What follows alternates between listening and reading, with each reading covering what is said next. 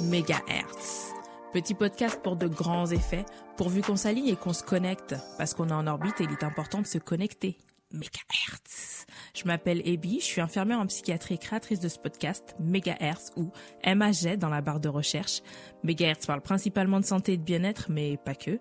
Il a pour objectif de démystifier, apporter de la lumière sur des réalités scientifiques et spirituelles insoupçonnées. C'est aussi l'envie de partager tous ces sujets qui m'animent, qui me caractérisent, héritage, transmission, identité, mes valeurs, nos histoires, nos savoirs. Je te laisse à souhait commenter cet épisode, liker, partager sur tes réseaux, t'abonner et mettre un max d'étoiles sur iTunes pour augmenter la visibilité. Et pour la bande son que tu entends, elle est produite par Jordan Hipbits sur Insta et le montage et habillage sonore par Les Belles Fréquences. Mais pour tout savoir, faut qu'on se connecte, faut qu'on échange. Prends le temps alors. Et bien, microphone. À vos écoutes, cher électron libre. Mégahertz est Yoga des pharaons à la recherche d'équilibre physique ou psychique, d'âme ou de l'esprit, du visible et de l'invisible, c'est avec mes oreilles et mes yeux d'enfant que je reçois ma Kanjula Jacques Vira pour parler yoga, mais pas des moindres. Yoga des pharaons ou l'art de remettre l'église au centre du village, ou pour les non-religieux, on dira rendre à Jules ce qui appartient à César. Bref, on parle souffle, énergie, force vitale et transmission comme toujours. Merci bien, Ebi. Euh, merci euh, de me donner cette opportunité. Donc, effectivement, mon,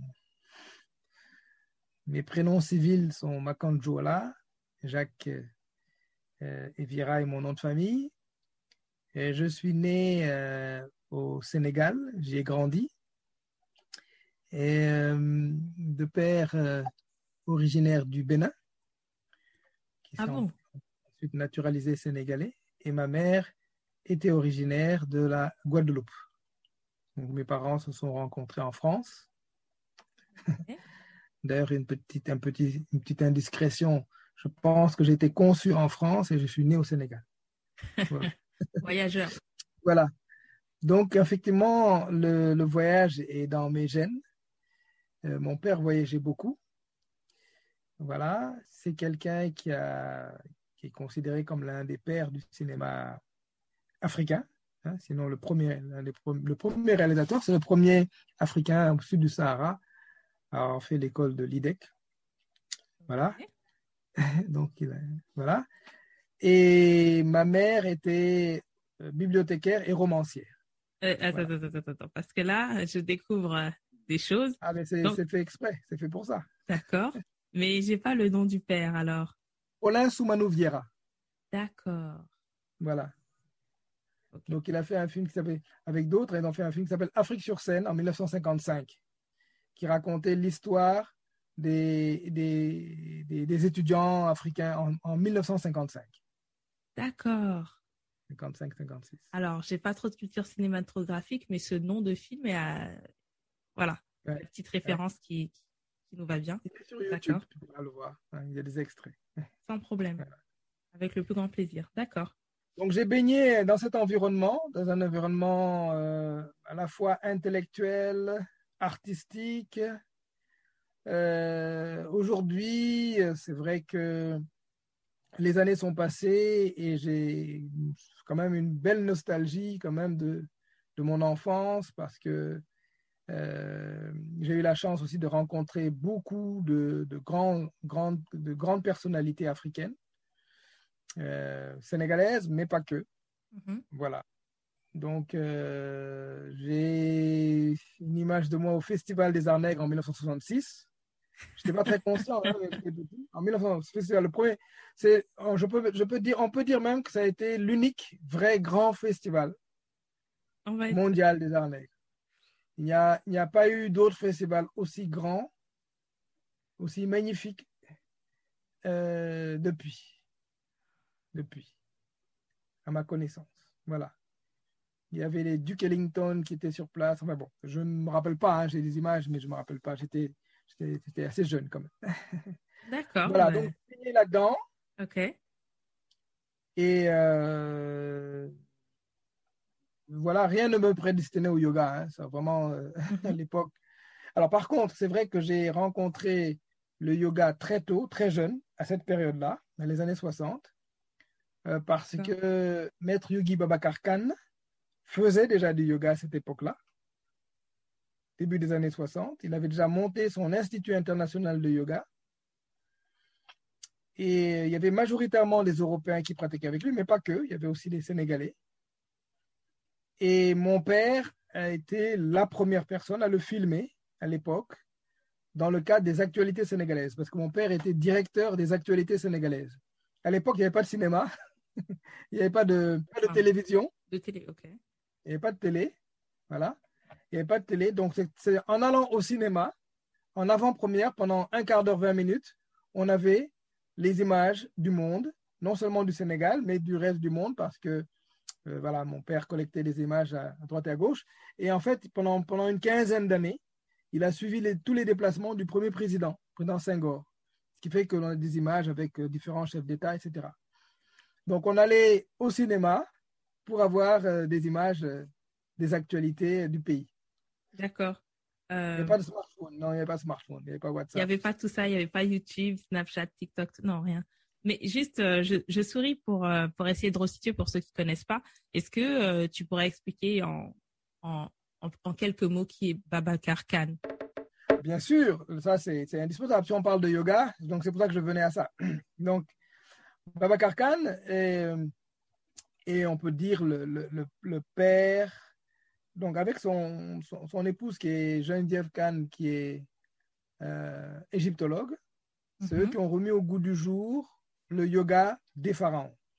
En fait, Babacar Khan a commencé à faire du yoga et puis il s'est rendu compte que du côté de l'Égypte, il y avait aussi des postures qui rappelaient le yoga. Et il y a un échange euh, qui m'a été rapporté par Babacar Khan lui-même avec Cheikh Anta Diop. Mhm. Et Cheikh Anta Diop lui a dit tu es, intu- tu es intuitif, toi, car c'est le, yoga, ce yoga-là, le yoga des pharaons, qui nous permet de mieux comprendre la spiritualité égyptienne. D'accord. Ok. Voilà. Cette partie-là, on va y revenir plus tard. Voilà. Ok. Ça plante, un- ça plante pas mal le décor, hein, pour le coup. Du coup, tu étais en train de te présenter. Tu parlais de ton père, de qu'il filmait en fait euh, le, le président, les présidents de Voilà. l'époque. Dans Senghor. Mhm. Sangor. Et euh, je t'ai interrompu. Ça, c'était pour ton enfance. Et comment tu as découvert le yoga? Voilà. Alors, le yoga, c'est très tardif. Quand j'étais euh, euh, tout- tout- euh, il y a des voisins et amis qui m'ont amené à une séance de yoga avec Babacar Khan. Donc, c'est très flou dans ma mémoire. J'étais turbulent à l'époque, je bougeais dans tous les sens. Hmm, D'accord. Il n'en est, il n'en est rien resté. Hmm. Et donc, bien plus tard, et d'ailleurs, c'est pas si vieux que ça, c'est en 2009, 2008, j'ai commencé à faire du yoga. Et en 2009, euh, au cours d'un, en 2008 toujours, au cours d'un stage, on a reparlé du yoga des pharaons avec le, le formateur euh, qui faisait ce, ce petit stage de yoga. J'avais commencé le yoga en entreprise ici en France. Entre midi et deux, on faisait un peu de yoga avec une collègue. Et donc, euh, et donc j'ai, j'ai, je suis allé à un stage et là, on a parlé du yoga des pharaons. J'ai dit, ah oui, Babacar Khan, Maître Khan, je le connais. Et tout de suite, j'ai cherché sur Internet et j'ai vu qu'il venait euh, en France en janvier 2009.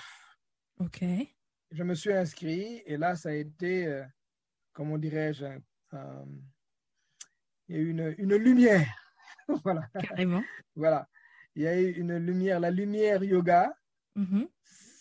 euh, m'a vraiment éclairé. J'ai été éclairé, sublimé par cette pratique. Et donc, ben, je, je retrouvais Maître Khan, que je n'avais pas revu depuis pff, des, voilà, des- des années. quoi. Et j'ai dit, c'est ce yoga-là que je veux pratiquer. Celui-là, c'est celui-là qui me convient. Et euh, au départ, il n'était pas question que je me forme pour l'enseigner. Jusqu'- Jusqu'à ce stade-là, je n'avais jamais pensé euh, à enseigner la, le- ce, yoga. et puis les choses se sont mises en place un peu tout, tout naturellement. Je mhm. cherchais d'abord des professeurs pour suivre, parce que Maître Khan fait que des stages et des séminaires. Il ne donne pas des cours hebdomadaires comme ça. Donc il est de passage, voilà. Voilà. Et de fil en aiguille, euh, euh, il y a une coïncidence, c'est-à-dire que j'étais en train de quitter mon entreprise. Voilà, j'ai eu un peu de. Ça va? Euh, Oui, oui, ça va. Juste une question. Entreprise de quoi? Parce que j'ai pas osé trop interrompre, mais tu as parlé plusieurs fois de ton travail. Alors, je, suis de, formation, je suis ingénieur en aéronautique de formation. Euh, j'ai travaillé dans ce domaine-là pendant, pendant sept ans. Après, je suis parti un peu à l'aventure. Euh, on va dire, j'ai monté mon, ma petite structure en Côte d'Ivoire. Puis, je suis revenu en France et pendant neuf ans, j'ai été manager de contrat dans une société qui, euh, qui était intégrateur de systèmes, par exemple, de systèmes de détection et de contrôle pour, pour la navigation aérienne, la navigation aérienne militaire. Voilà, je travaillais pas mal dans ces domaines-là. Et puis, donc, effectivement, euh, je trouvais qu'il y avait un autre sens en moi qui bourgeonnait, un autre sens que je voulais donner à ma vie. Mm-hmm. Voilà. Et c'est comme ça que je suis parti. J'ai quitté mon entreprise sans filet, hein, comme ça. Mais il y avait le yoga. Et donc, euh, j'avais du temps, j'avais un peu de moyens. Je me suis inscrit à la formation de professeur de yoga. Et ça a été très vite. J'ai enchaîné les stages avec Baba Khan. Et, et, voilà. Et dès juillet 2010, j'ai commencé à, à, à, enseigner dans le parc de Montreuil. D'accord. Dans le parc de Montreuil, voilà, gratuitement. Je faisais... Et vraiment, euh, c'était, plaisant. Il y a beaucoup de, de, de gens de notre communauté euh, africaine, afrodescendante qui étaient présents. Ouais, ouais. Qui étaient présents. D'ailleurs, c'est un, un, frère même qui m'a, qui m'a poussé et qui m'a orienté vers Montreuil. D'accord. Il s'appelle Xavier Loretta, oui. Xavier Loretta. Voilà. Voilà comment ça s'est passé. Il habite toujours à Montreuil d'ailleurs. Ok. Lui-même, il faisait du yoga ou c'était juste un Lui-même, il en a euh, fait. D'accord. Et, mais il reste pratiquement personne de cette époque-là, à part une, une seule personne. Bon, les gens sont venus, ont pratiqué. Il y a eu un très, très gros turnover. C'est-à-dire que vraiment, il y a, il y a, les gens viennent et repartent. Et pourquoi ça, en fait? Les gens, euh, alors, je peux me, on peut se poser la, je me suis posé la question sur ma pratique moi-même, mais je sais pas, je vois ça. mais bon, les retours que j'ai sont plutôt positifs. Alors bon, j'ai, essayé d'évacuer ce, ce doute-là. Je me dis bon, peut-être qu'il faut que je fasse autre chose. Oui, oui, j'ai énormément de gens sont venus, énormément, énormément de gens ont essayé. On s'est retrouvé une fois à, dans le parc Montsouris Mhm. Il y avait un cercle, j'ai compté, il y avait 64 personnes. Ah, quand même. Au parc Montsouris, ouais. Quand même. Ça a été, ouais, c'était magnifique. C'était, j'étais à la limite de la, mes capacités de mes capacités vocales. Parce que c'est tellement le cercle était grand. D'accord. Voilà, mais euh, voilà, c'est comme ça. En fait, euh, il y a quand même eu, as quand même pris une belle prise de risque parce que moi, je vois juste le grand écart entre euh, l'ingénieur en aéronautique qui, qui a un cursus professionnel, qui finit par travailler avec des militaires et qui suit son des militaires, je résume, hein, si je me trompe pas, et qui suit son feeling et qui est à l'opposé euh, de tout ce qui est protocolaire, de tout ce qui est rigide et qui qui suit la lumière quoi. Enfin, ouais. Ouais, D'accord. Oui, la lumière de Ré. La lumière de Ré. Ça commence. L'épisode commence. la lumière de Ré. Oui, oui. En fait, je sais. Oui, j'ai suivi j'ai suivi mon, mon moi intérieur, mon moi authentique.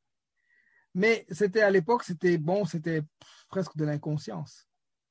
Parce que après, je suis passé par des, par des périodes assez difficiles, enfin difficiles euh, financièrement, mm-hmm. parce que je, je, je, ne voulais pas du tout reprendre un, un travail de salarié. C'était fini pour moi. Voilà, et là maintenant, c'est trop tard. et, et, cette période, elle a duré combien de temps, en fait, de sauter sans filer comme ça, en fait? Pour enseigner le yoga Ah, je suis toujours sans filet.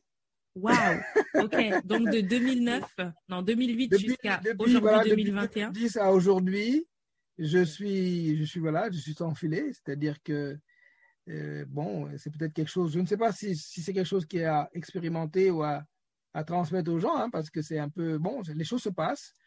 J'ai eu, la vie m'a apporté des coups de pouce, à chaque fois, il y a des coups de pouce qui arrivent, comme si euh, vous avancez, vous voyez qu'il y a un gouffre et puis hop, il y a une passerelle qui surgit et puis à vous traverser. Euh, c'est tout le principe de l'intuition de suivre son chemin de vie. Ça, c'est. Moi, je répète ce que j'ai entendu. Je répète. Et j'avoue que j'y crois un peu aujourd'hui. C'est ça, mais c'est vrai que c'est vrai que il faut rester relativement. Euh, je voulais pas dire zen, mais bon, ça dans sa tête parce que sinon, c'est un chemin qui est qui est, qui est, un peu hasardeux. Alors d'autres se sont mieux pris que moi, hein. d'autres ont... Euh, c'était pas mon projet au départ, mais sans regret bien entendu. Mais si c'était à, si, si à refaire, si je devais conseiller aux gens, c'est qu'il faut vraiment prévoir cet aspect matériel, financier, mm-hmm. avant, de, avant de prendre ce genre de chemin-là. Mais euh, voilà.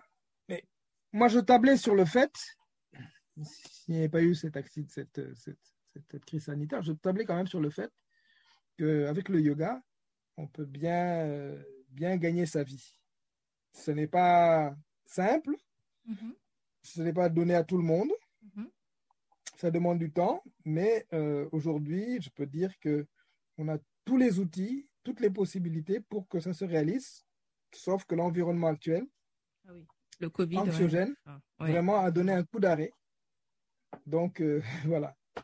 Voilà où on en est actuellement. D'accord. Euh, je vais même pas reparler de la pandémie parce que du confinement, ça sert à rien. Je vais euh, juste passer directement à, à demander ce que, en fait, le, qu'est-ce que le yoga en soi, en fait?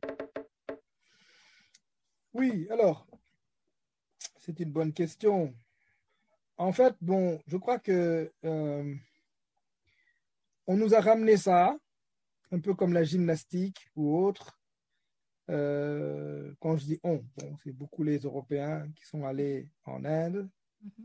euh, et qui ont ramené ça. Ensuite, des, des, Indiens qui sont venus en Occident, qui ont transmis cette pratique. Ce que j'ai beaucoup apprécié et que je continue à apprécier avec Med Babakar Khan, c'est qu'on a démystifié les mots. Et ça, c'est très important. Mm-hmm. D'accord? Parce que si vous entendez yoga, vous voyez l'Inde, vous voyez quelques acrobaties, etc. Mais il ne s'agit pas de ça. D'ailleurs, dans les textes indiens eux-mêmes, qui est le Yoga Sutra de Patanjali, alors Patanjali serait l'un des pères du, yoga, il a à son époque, l'époque n'est pas très claire, mhm. mais bon, il y a plus ou moins un consensus vers, euh, je sais pas, 500 euh, après Jésus-Christ, euh, voilà, il y a quelque chose comme ça. Euh, voire, voire, voire moins d'ailleurs, voire moins. Bon, il y a quelque chose comme ça. on ne sait pas s'il y a eu un Patanjali ou s'il y en a eu deux. On ne sait pas si c'était une personne réelle physique ou, mm-hmm. ou, autre. Bon, je n'ai pas fait de recherches très approfondies dans ce sens-là, mais toujours est-il que dans cet ouvrage, qui est très intéressant, les Yoga Sutras, qui sont des, recommandations, des métaphores. La partie physique, pratique du yoga tel qu'on la voit là, il n'y a pas ça. C'est-à-dire, là, je suis perdu un peu. C'est-à-dire que la, partie, la partie pratique, physique, où je fais des, postures dans tous les sens, c'est pas, pas dedans. Il y a très peu de postures là. dedans Voilà. C'est par la suite que des gens ont utilisé, ont utilisé cette philosophie-là, cet enseignement-là, et on rajoutait de la gymnastique dedans. D'accord, ok. On rajoutait, voilà, entre guillemets, gymnastique. Mm-hmm. La seule différence, c'est qu'on on fait très attention au souffle. Ok. Mais, donc, la traduction étymologiquement, il y a deux, il y a deux racines. Quelque part, il y a des, il y a des discussions, comme mm-hmm. d'habitude. Il y a la racine yuj, Y-U-J, on va dire ça, et la racine yug, y-U-G. Bon, Yug fait rappeler, nous, nous, nous, nous fait penser au joug. Yug, le joug, le joug qui servait à atteler les bœufs. Donc de là, certains disent que ça veut dire euh, unir, union, corps, esprit. D'accord? Moi, je rajouterai souffle. Et il y a une autre racine, yuj, Y-U-J, donc euh, voilà, qui veut dire euh, stabilité du mental. Voilà. Moi, je pense que les deux se retrouvent, se rejoignent. Ouais, je suis Donc, on ne rentre pas dans ces polémiques-là. C'est à la fois la stabilité du mental, n'est-ce pas? Et quand on est dans une stabilité mentale, l'union du corps et de l'esprit se font, C'est génial. bien sûr. C'est tout. C'est tout. Et ça, c'est. Maître Babacar Khan qui a, qui a, qui a, et puis il y a une symbolique très intéressante que ce soit un Africain qui, alors avec sa, sa- avec son épouse euh, Geneviève Khan, qui est égyptologue, qui est européenne, française, Mhm. qui travaillait au Sénégal à l'époque, donc ils sont connus au Sénégal, et qu'elle connaît aussi chez Diop. Mais il y a toute une symbolique là sur le fait que ce soit eux qui ont remis cela au goût du jour et que Maître Khan euh, est allé encore plus loin parce que euh, dans notre pratique, on intègre des postures de Kung Fu Neicha, la voie intérieure de Kung Fu, et Mhm. des postures de Qigong. Ah, le tic. Voilà. Et là encore, ce sont des mots et des concepts qui sonnent, qui nous sonnent, qui sonnent pour les Africains étrangers. Mais lorsqu'on on regarde l'histoire de ces pratiques-là, on voit qu'il y a une composante africaine forte, mais qui a disparu. Les prêtres se sont déplacés, ont voyagé, et puis voilà. Comme ce n'était pas la majorité de la population, après, avec un phénomène de métissage et puis un phénomène de, de voilà, simplement de, de, de, de, de- mort. Hein? Donc, vous allez- quand vous êtes une minorité dans un, dans un environnement, il y a le métissage et puis votre, votre phénotype disparaît aussi. Voilà. Ce qui fait que euh, on a des traces. hein, mais vous allez en Chine, vous allez voir, des- il y a des grottes avec des, des personnages noirs. Euh, c'est assez impressionnant. Quoi. Mais- Donc, euh, Ah, juste, euh, euh, on parle de la Chine, mais je sais qu'on a souvent des images historiques comme ça du, du début du siècle dernier. où On voit que les gens étaient beaucoup plus basanés et avec des vrai. cheveux beaucoup plus volumineux, beaucoup plus laineux en fait. Oui, oui, oui, Voilà. oui, il y, a eu, il y a eu beaucoup ça. Voilà. Donc, euh, donc c'est tout ça le yoga. Mhm. Euh, donc des postures donc égyptiennes qu'on retrouve sur les temples. Et puis, bien sûr, des postures de hatha yoga, dit de hatha yoga parce que ça a été appelé comme ça euh, par les Indiens. Euh, ha, effort, relâchement, ou bien soleil-lune. Il y a toujours cette, euh, cette, cette euh, je Dualité. dirais pas dichotomie, Ok. mais cette, cette complémentarité. Hein, et féminin, masculin. C'est toujours un peu ces deux énergies-là qui reviennent. Inga, Pigala, Pingala. Hein, et les deux, et les, et les, et les deux forces de la Kundalini, voyez-vous, qu'on retrouve dans le caducé, ces deux serpents, donc qui représentent les deux forces. Les deux forces du Kalini, ça, je, là, je suis perdue. les, les, le caducé, vous connaissez Oui. le caducé Bien Voilà. sûr, oui. Donc, il y a, voilà. Donc, il y a deux serpents qui s'enroulent. Là, il en nommé un, mais il y en a souvent il y a ces deux serpents Exact. qui représentent ces deux forces qui sont à la fois ascension et, et euh, ascendante et descendante.